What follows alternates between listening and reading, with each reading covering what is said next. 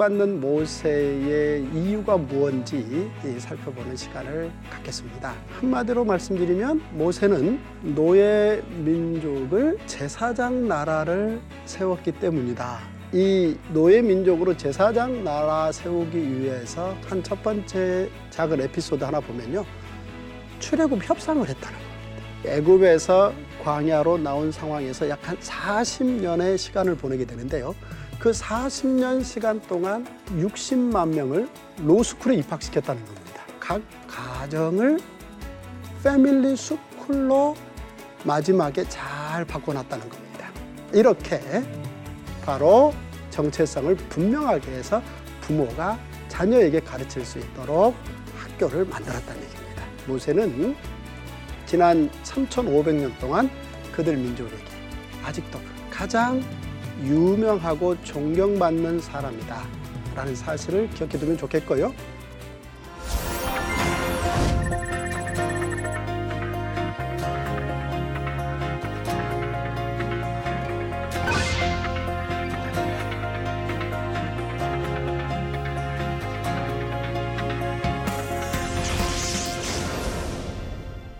안녕하십니까. 통박사 조병호입니다.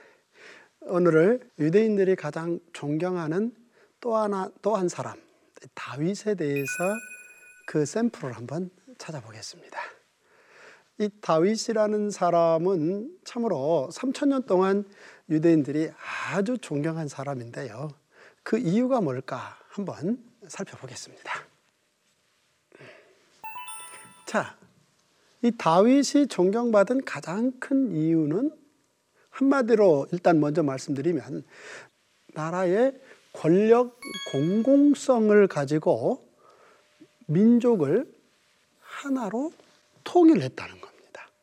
참으로 놀라운 일입니다. 이 권력이라는 게 사실은 개인이나 가정이나 회사에서 만드는 게 아닙니다. 권력은 나라가 만드는 건데요. 나라가 만든 만큼 얼마나 크고 좋겠습니까? 따라서 이 좋은 권력은 잡은 사람이 끝까지 더 가지고 싶은 권력 사유와의 속성이 너무 많이 들어있는데요.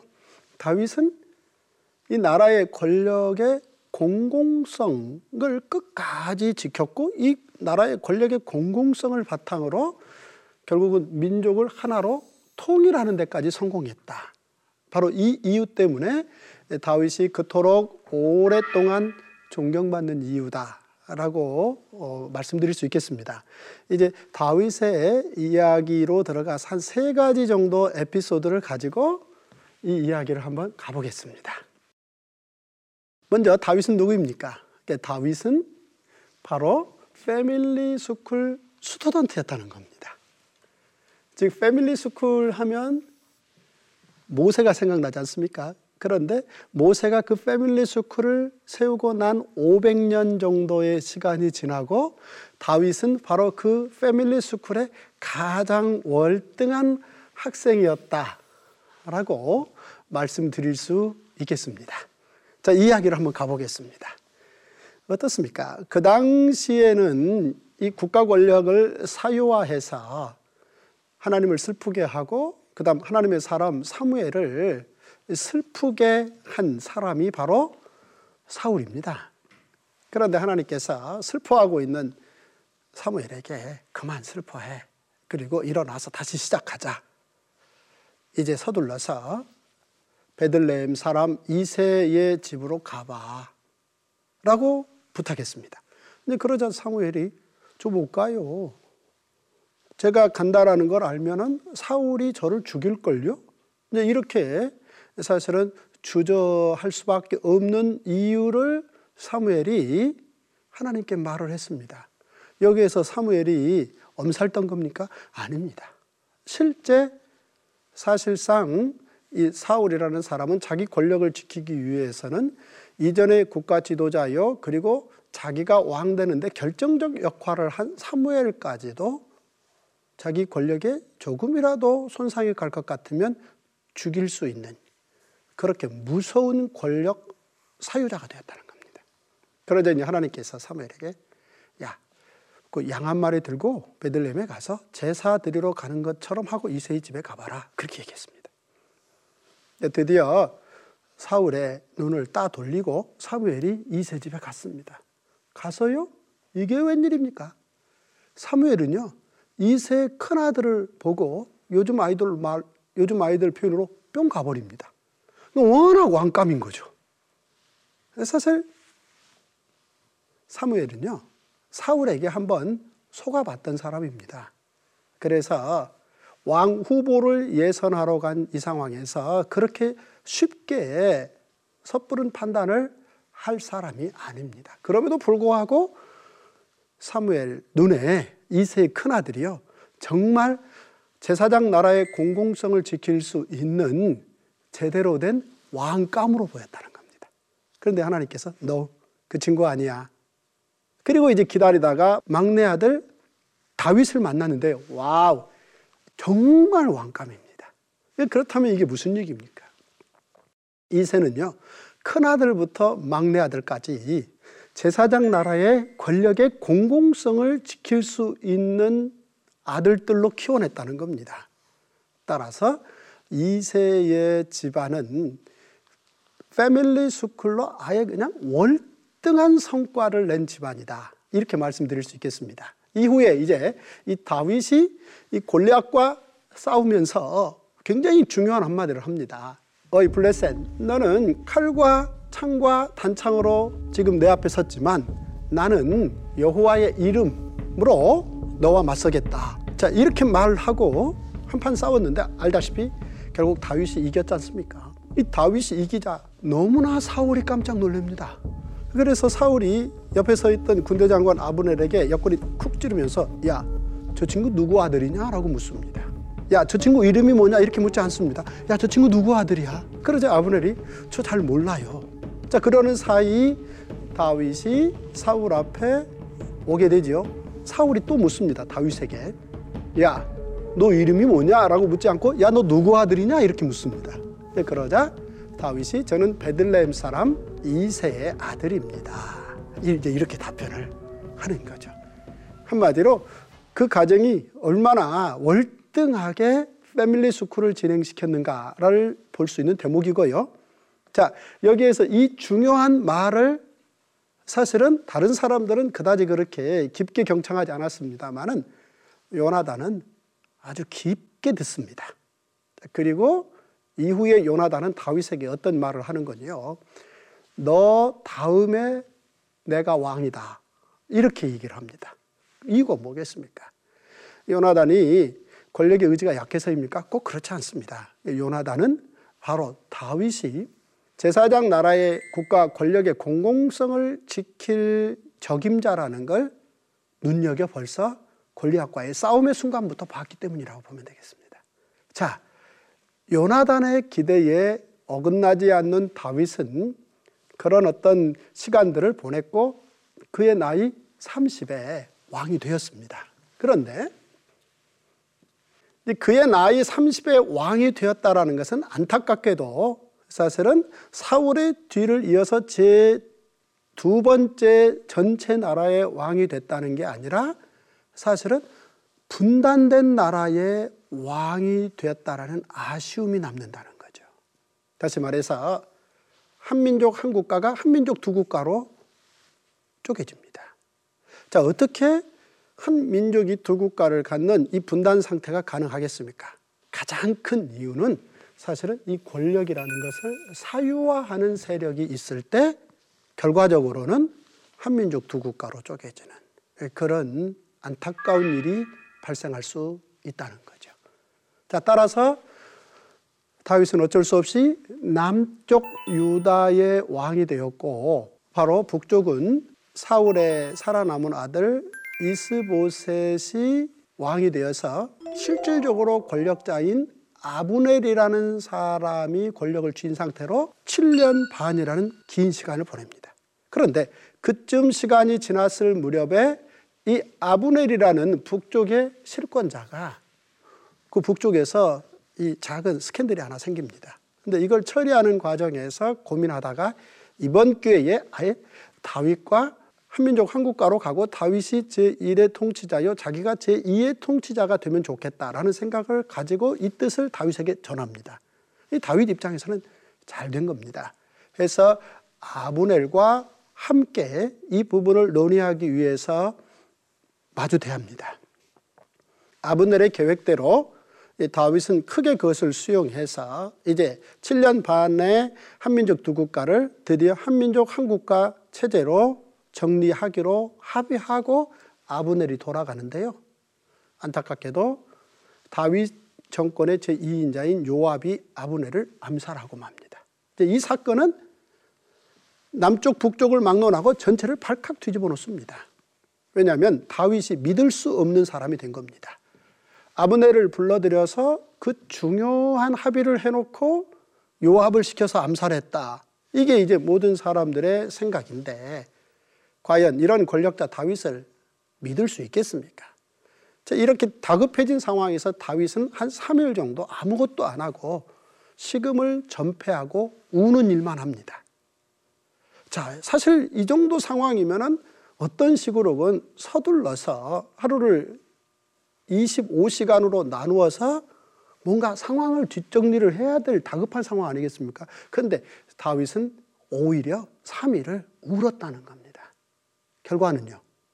주변 사람들이 아 아브넬의 죽음이 요압의 단독 범행이구나. 즉 다윗이 요압을 시켜서 죽인 게 아니고 요압의 단독 범행이구나. 이게 결국은 진실이 드러나게 되는 거죠. 따라서 이 위기죠. 사실은 한민족 한국가로 가려는 소망보다는 오히려 더 한민족 한국가의 한민족 두 국가의 불신이 더 커져가 버릴 그런 위기의 상황에 진심으로 진실을 드러내므로 이 위기를 극복하고 이번 기회에 오히려 이제 다윗은 37살 나이에 드디어 한민족 한국가의 나라의 왕이 됩니다.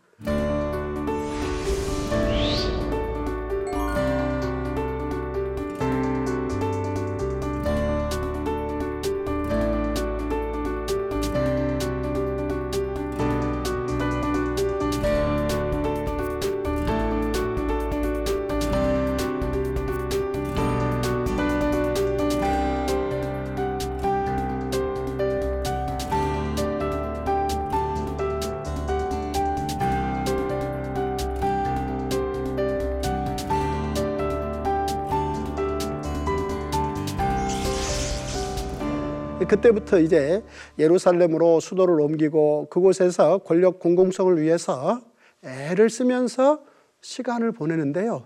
이게 웬일입니까? 그러는 가운데 다윗의 어떤 실수도 있게 되고 이게 빌미가 되고 또 여러 이유가 겹쳐지면서 안타까운 사건 하나가 발생하는데요. 다름이 아니라 그의 아들 압살롬이 쿠데타를 했다는 자, 이 쿠데타를 극복하는 과정에서 과연 다윗은 어떻게 권력의 공공성을 보여주면서 오히려 그 아픈 계기를 통해서 민족을 더 다지기를 하는지 통일을 하는지 그 이야기를 한번 살펴볼 것입니다. 자, 이 쿠데타는 어떻습니까? 이 쿠데타는 기본적으로 일반 전쟁과는 좀 다릅니다.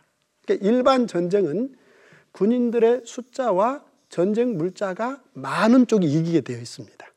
그런데 쿠데타는 사실 책사들의 전쟁이다. 이런 특징을 먼저 기억하시면서 이제 지금부터 제 이야기를 한번 들어보십시오.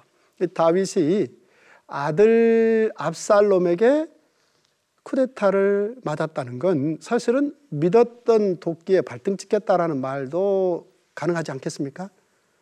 부랴부랴 다윗은 이 상황을 극복하기 위해서 예루살렘 성을 빠져나갑니다. 그런데 어떻게 다윗이 도망 나가는 걸 알았던지 제사장 사독고 아비아달이 언약궤를 메고 그 다윗의 급한 도망 대열에 합류합니다.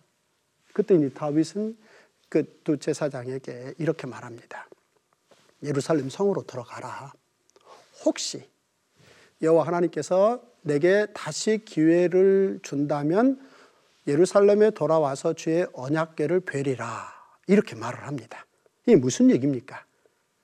이미 이 사건 전에 하나님은 예루살렘에 성전을 지으시겠다라고 다윗의 바램에 허락해서 허락이 난 상태거든요. 그러니 자기가 이렇게 개인적으로 급한 상황에 처했다 할지라도 이 언약궤를 모시고 나갈 수는 없습니다. 사실 그 언약궤를 모시고 나가서 다른 지역을 수도로 삼은들 뭐 언뜻 보면 무슨 문제가 없단 말이죠. 그러나 이미 약속이 있었다는 거죠. 따라서 이 부분을 아주 중요하게 여기는 가운데 다윗이 하는 말 혹시 하나님께서 내게 기회를 주시면 이런 표현을 합니다. 이 다윗은 진정한 권력의 주인이 하늘의 하나님이다라는 것을 그렇게 그 절박한 상황에 표현했다 라고 볼 수 있겠습니다. 오, 정말 매력적인 장면인데. 자, 그렇게 언약궤를 예루살렘에 넣고 다윗이 급기야 예루살렘 성으로부터 한 걸음이라도 더 멀어지기 위해서 달려가는데요. 웬일입니까? 다윗이 그만 예루살렘에서 자신에게 아주 전달되어진 그 비밀 급보를 듣고 도망가다 주저앉아 버립니다. 왜냐하면 그 내용인즉슨 압살롬의 쿠테타 진영에 아이도벨이라는 책사가 있다라는 말을 들었기 때문입니다. 즉 아이도벨이라는 사람이 압살롬의 편이 됐다면 지금 다윗 자신이 뭔가 이 상황을 뒤엎기 위해서 제기의 몸부림으로 도망 나가는 이 수많은 이 모든 노력들은 사실은 아이도벨 손바닥 위에 올려 있는 바 자신의 그런 모든 수고가 결국은 헛수고가 될 거다라고 다윗은 판단했고 이 판단이 자신에게 거의 절망으로 임했고 주저앉아 버렸다는 겁니다. 자, 이 상황에서 드디어 어, 다윗은 하늘의 하나님께 기도합니다. 내용인즉슨 아이도벨의 모략을 어리석게 해주십시오. 자, 이런 기도하기 쉽지 않습니다. 그런데 기도의 응답인지 다윗의 친구인 후세라는 사람, 이 사람도 이 책사입니다. 이 사람이 다윗의 급한 상황을 돕기 위해서 합류합니다. 다윗 입장에서는 천군만마죠. 그런데 다윗은 이 후세와 함께 예루살렘으로부터 멀어지는 쪽으로 발길을 잡는 게 아니고 후세를 설득합니다. 설득해서 예루살렘 성으로 들어가라. 가서 압살롬의 책사가 되도록 하라라고 당부를 합니다. 이 말을 빨리 알아들은 후세는 다윗은 예루살렘으로부터 멀어지는 반면에 후세는 예루살렘으로 발걸음을 제조합니다. 드디어 예루살렘에서 이제 압살롬은 바로 자신의 모략 과정에서부터 함께 참여했던 책사 아이도벨, 이제 합류하는 책사 후세, 이제 이런 사람들과 이 쿠데타의 완벽한 성공을 위해서 서로 논의를 하게 되는 것을 보게 되는데요. 일단 이 과정을 지켜보면 이렇습니다. 사실 압살롬이 다윗을 몰아내고 예루살렘의 중요 권력 부서를 다 장악하고 쿠데타를 성공했음에도 불구하고 예루살렘의 아주 높은 고위 공직자들, 힘센 사람들이 압살롬 편에 서지 않습니다. 자, 왜 그렇습니까? 이것은 바로 예루살렘에 상당히 나름 정치적 수준 있는 사람들이 이 쿠데타는 친위 쿠데타일 거야. 이렇게 짐작했기 때문입니다. 여기에서 이제 이 친위 쿠데타라는 말을 가볍게 한번 생각해 볼 필요가 있겠는데요. 내용인즉슨 이렇습니다. 이 국가 권력이 너무 복지부동 상태로 가서 권력을 가진 주체가 어떤 변동도 일으킬 수 없는 그런 상황에 처해지면 적이 누군지 내부적이 누군지 도대체 발견이 안 되면 이제 그때 가까운 측근들을 통해서 친위 쿠데타를 일으키고 그때 불만 세력들을 꺼내서 처리를 하는. 다시 말해서 독약인데 그걸 마지막 한 번 약으로 쓰는 이게 친위 쿠데타인데요. 당연히 압살롬이 다윗의 아들인지라 아마도 압살롬이 친위 쿠데타를 친 모양이다. 이렇게 생각들 해서 싹 엎드립니다. 그런데 이 같은 상황을 누구보다도 잘 알고 있는 아이도벨이 압살롬에게 백주 대낮에 천막을 치고 다윗의 후처와 그 천막 안으로 들어가게 하죠. 그래 예루살렘에 그 대단한 정치적 인 어떤 관록을 가지고 있는 사람들이 아 이건 친위 쿠데타가 아니구나 해서 압살롬 편에 힘을 실어주는 자, 이렇게 아이도벨이라는 사람은 전체 상황을 다 보고 압살롬의 쿠데타를 정말 성공시키기 위해서 협력하고 있었다는 겁니다. 자, 압살롬, 아이도벨, 후세 바로 이제 이 사람 사이에 남은 문제는 도망 나간 다윗을 어떻게 신속하게 잡아서 죽이느냐 이 문제입니다. 이 중요 안건을 놓고 먼저 아이도벨이 압살롬에게 의견을 냅니다. 저에게 만여 명의 병사를 주면 서둘러서 다윗이 도망간 곳으로 달려가서 다윗 주변 사람들을 흩어지게 하고 다윗만 잡아 죽이겠습니다. 자, 이 아이도벨의 의견을 듣고 있는 압살롬이 고개를 끄덕이면서 빨리 서둘러야지요. 그리하십시오. 라고 말해야 될 텐데 왠지 압살롬이 이전까지 아이도벨의 말을 그렇게 잘 들어왔는데 이번에 아이도벨이 낸 안건에 대해서는 고개가 끄덕이지 않고 뭔가 눈빛이 흔들리면서 후세의 의견을 들어보겠다는 겁니다. 그러자 후세가 아이도벨 의견 최고입니다. 이렇게 말하기보다는 압살롬이시여 당신 아버지는 요즘 말로 말하면 그 도망자의 해리슨 포드입니다. 한 번 도망가 숨으면 아무도 못 찾습니다. 예전에 사울이 3천 명을 데리고 10년 동안 찾으러 다녔는데 결국 못 찾았거든요. 따라서 다윗이 숨으면 해결 안 됩니다. 따라서 대세를 먼저 만들고 시간을 끕시다. 이렇게 얘기를 하는 거죠. 그러자 압살롬이 아주 좋은 의견이라는 이유로 고개를 끄덕이면서 후세의 안을 따릅니다. 자, 이 상황은 이제 보시면 쿠데타의 일반 심리를 지금 후세가 사용하고 있는 겁니다.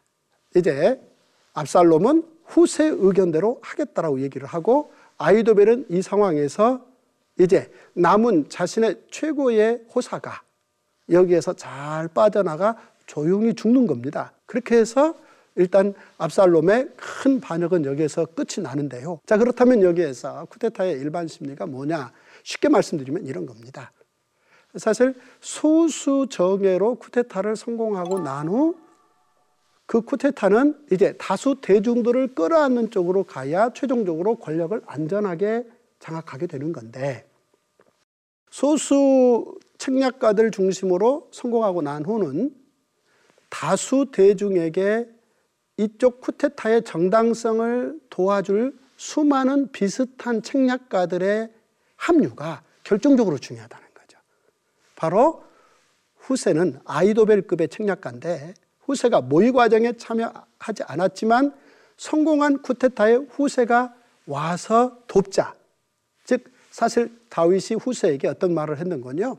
자기가 얼마든지 자기 말을 할 수 있을 터인데 사실 여러분이 가진 성경책을 읽어보시면 다윗이 후세에게 압살롬에 가서 무슨 말을 하라라고 입에 말을 넣어주거든요. 이게 이제 쿠데타의 일반 심리를 압살롬은 이해하지 못하고 있다는 겁니다. 따라서 후세가 합류해주자 이제 압살롬 입장에서는 천군 만마를 얻은 것 같은 상황에 처해지게 되는 것이며 가급적이면 이제 되어질 모든 책략은 아이도벨보다는 후세 안건을 받아들이는 게 훨씬 낫다라고 생각한다는 겁니다. 이 부분을 아이도벨도 알고 후세도 알고 다윗도 아는데 압살롬만 몰랐다라는 걸 생각하시면 되겠습니다. 어쨌든 예루살렘 상황은 일단 이렇게 종료되어져 가는데요. 다윗이 예루살렘에서 멀어져 가는데 또 한 사람을 만나는데 바로 베냐민 지파 게라의 아들 시므입니다. 이 사람은 길목을 지키고 있다가요. 오래전에 베냐민 지파 권력을 다윗이 빼앗아갔다는 그런 근거를 대면서 얼마나 험한 말로 다윗에게 욕설을 퍼붓는지요. 다윗과 함께 도망하던 도망자가 그 사람 죽이자고 말합니다. 그랬을 때 다윗은 두 가지 이유로 그러지 말자라고 말합니다. 첫 번째 이유는 내 속에서 난 내 아들도 권력 때문에 내게 이리하거든 하물며 지난날 권력을 가졌고 권력을 넘겨준 베냐민 지파에서는 오죽하겠느냐. 즉 권력의 속성이라는 게 그런 거 아니냐. 라는 측면 때문에 죽이지 말자는 거고요. 또 하나, 혹시 저 친구의 저 저주, 저주 가닥에 하나님께서 내게 복을 내리실지 어떻게 하느냐. 살려두자. 그리고 이제 도망갑니다. 그런데 예루살렘의 쿠데타 상황이 종료되고 다윗이 예루살렘으로 복귀하는데 이게 웬일입니까? 예루살렘 성 앞에 시므이가 즉 얼마 전에 저주를 퍼부었던 시므이가 천명과 함께 손들고 무릎 꿇고 다윗에게 항복했습니다. 왜 그 많은 사람들과 함께 같이 손들고 있는 겁니까? 그 이유는 간단합니다. 시므이는 판단한 겁니다. 자신을 살려둔 이유가 사실은 자신이 혼자 다윗에게 그렇게 원망을 퍼부어대는 사람이 아니고 자신 곁에 자신과 뜻을 같이 하는 그 많은 사람들을 이끄는 수장이라는 거, 이걸 다윗이 이미 파악했다라는 거. 따라서 여기에서 시므이는 꽤 압살롬을 능가할 정도의 나름 정치적인 센스가 있는 사람이었다. 이렇게 보시면 되겠는데요. 자, 이 이야기를 결론을 맺으면 결국 다윗은 이 아픈 쿠데타 과정을 통해서 오히려 그 오랜 시간 자신에게 권력을 빼앗겠다라고 생각하는 그 불만 세력인 베냐민 지파 세력들 전체를 오히려 끌어안고 포용함으로 츄닉 쿠데타의 효과를 높일 수 있게 되었고 이것이 바탕이 되어서 이후에 권력을 성전 짓는 일에 집중하고 성전이 지어짐으로 결국 그 예루살렘 성전은 더 깊게 들어가 보면 사실 베냐민 지파에서 보기에 유다 지파 다윗 집안의 성전이 아닌 모든 민족의 성전 또 그 나라 모든 지파의 성전적 기초를 놓게 되었다 이렇게 볼 수 있겠습니다. 이 다윗은 끝까지 어떤 어려운 순간에서도 권력의 공공성이라는 것, 권력은 하나님의 것이라는 것, 이 부분을 가지고 끝내 그 길을 간 왕이기 때문에 하나님은 그를 내 종 다윗이라고 말했다. 이렇게 말씀드릴 수 있겠습니다. 다음 시간에는 이제 마지막 시간으로 왜 유대인들이 디아스포라 유대인이 되었는가라는 부분을 살펴보겠습니다. 감사합니다.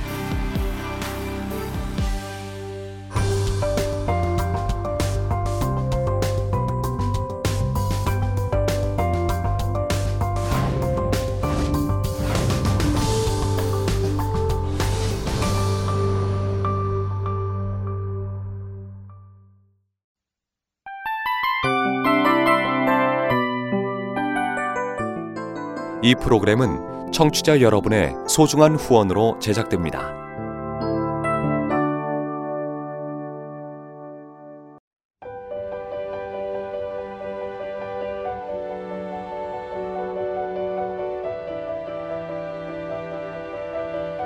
세상에는 수많은 교회들이 있지만 더 깊이 있는 말씀 강해를 찾기 위해 크기로만 교회를 선정하지 않습니다.